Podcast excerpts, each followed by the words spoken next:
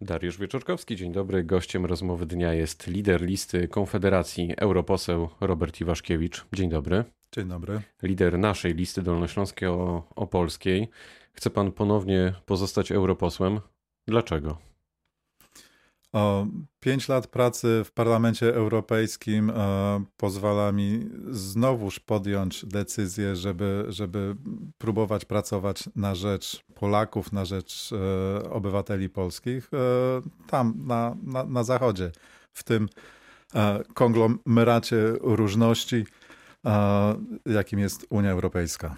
No mam wrażenie, że przez te lata, kiedy był pan w Brukseli, nie dał się pan poznać e, tutaj swoim wyborcom, dolnoślązakom, Polakom jako aktywny europoseł, ale może się mylę, może się pan bronić. Z czego jest pan szczególnie dumny? Co się panu udało zrobić? E, no na pewno jestem jednym z najbardziej aktywnych e, posłów, polskich posłów w Parlamencie Europejskim.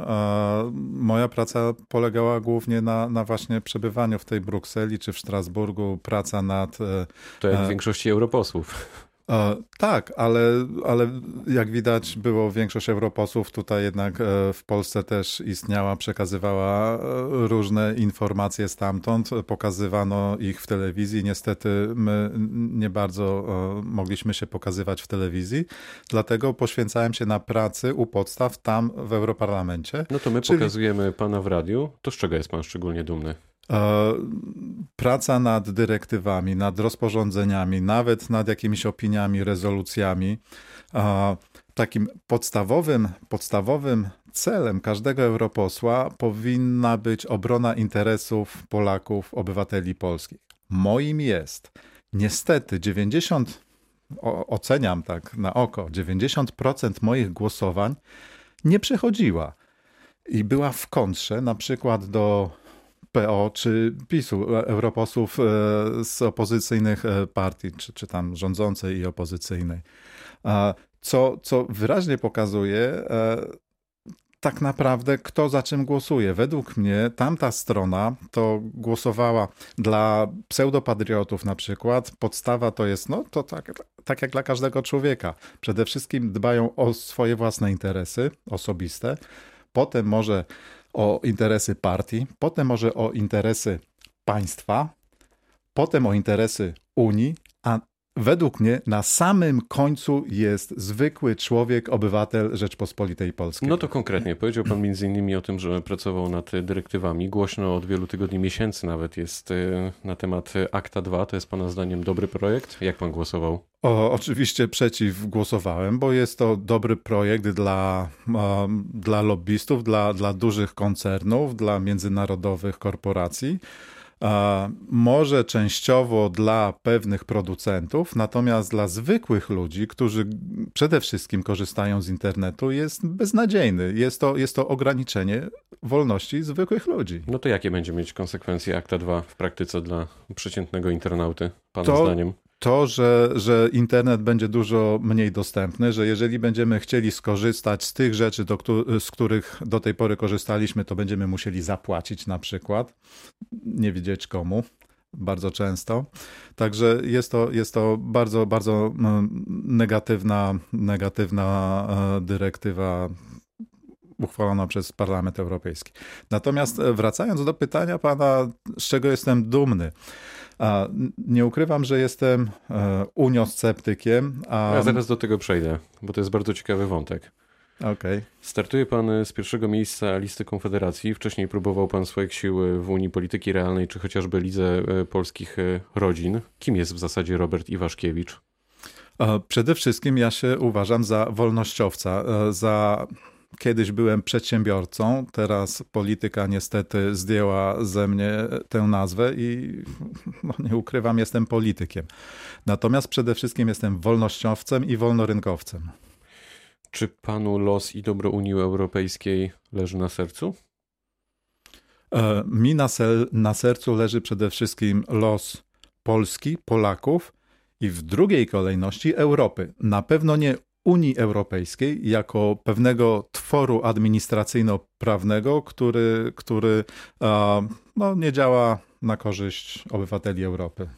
Pytam dlatego, że powiedział pan w wywiadzie z Polską Agencją Prasową, że za swój osobisty sukces uważa przyczynienie się do przetrwania uniosceptycznej grupy, w skład której pan wszedł. Pan nie lubi Unii.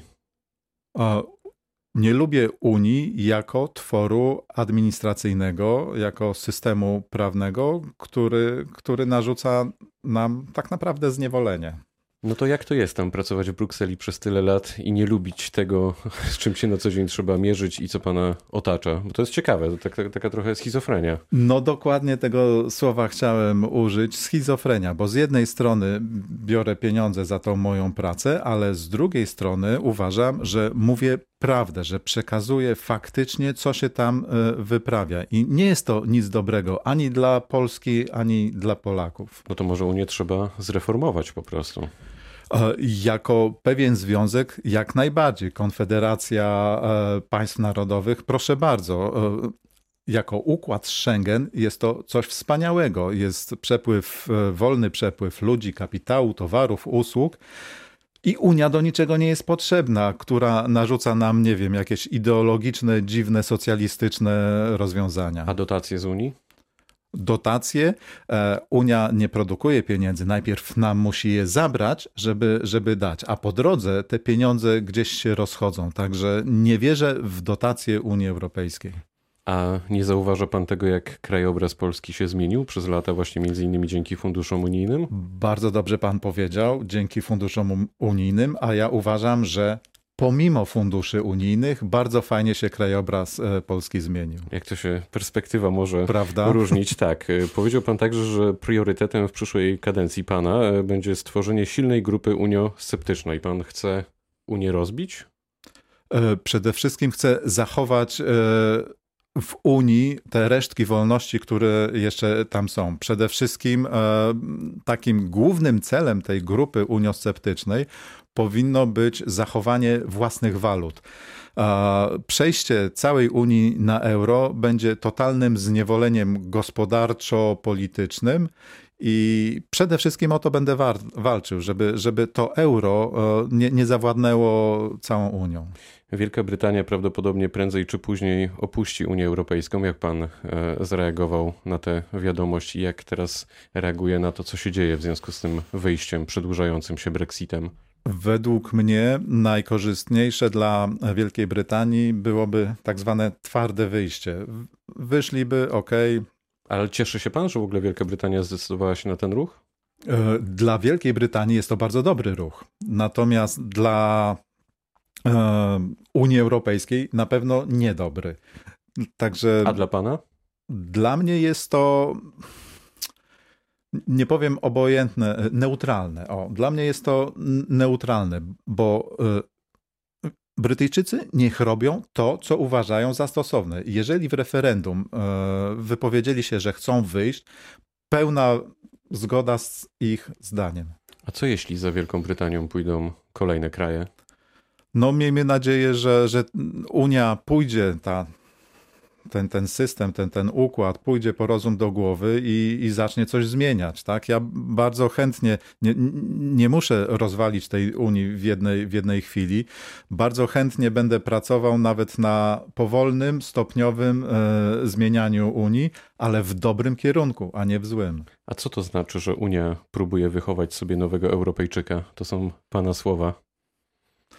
Oj, to musiałem dawno powiedzieć, to mu musiałbym sobie przypomnieć kontekst. Natomiast na pewno, na pewno tak jest e, poprzez e, całą tą działalność. E, którą prowadzi Parlament Europejski w postaci, nie wiem, rezolucji jakichś dziwnych, opinii, raportów dotyczących całego, całego świata, nie tylko Unii Europejskiej, narzucanie pewnych poglądów, e, które są bardzo dalekie od e, moich wolnościowych poglądów, właśnie przez narzucanie pewnych rzeczy, a chociażby e, takie mm, typowe, typowe, proste postępowanie z uniosceptykami w parlamencie, utrudnianie im wszelakiego rodzaju działalności. Wiele partii paneuropejskich przez zmianę przepisów, utrudnianie e, zakładania czy prowadzenia partii paneuropejskich, tych uniosceptycznych, po prostu zniknęło ze sceny politycznej. To wróćmy na koniec e, do naszego kraju. Od już kilku tygodni trwa strajk nauczycieli. Dzisiaj będzie pan e, komentować razem z panem Robertem Grzechnikiem sytuację związaną z tym strajkiem. Co powiecie? Jak, jak, jak pan postrzega ten konflikt? Jak, jak go rozwiązać? No niestety nie mamy wpływu ani na działalność e, partii e, rządzącej, ani na tej głównej partii opozycyjnej.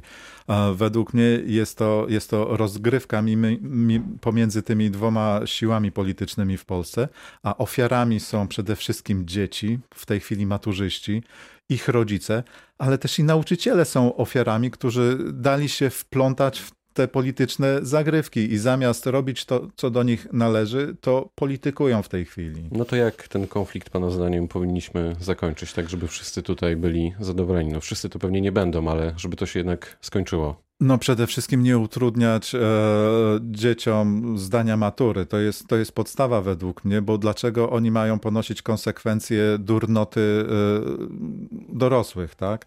A to po pierwsze, że, że dzieci mają zrobić to, co do nich należy.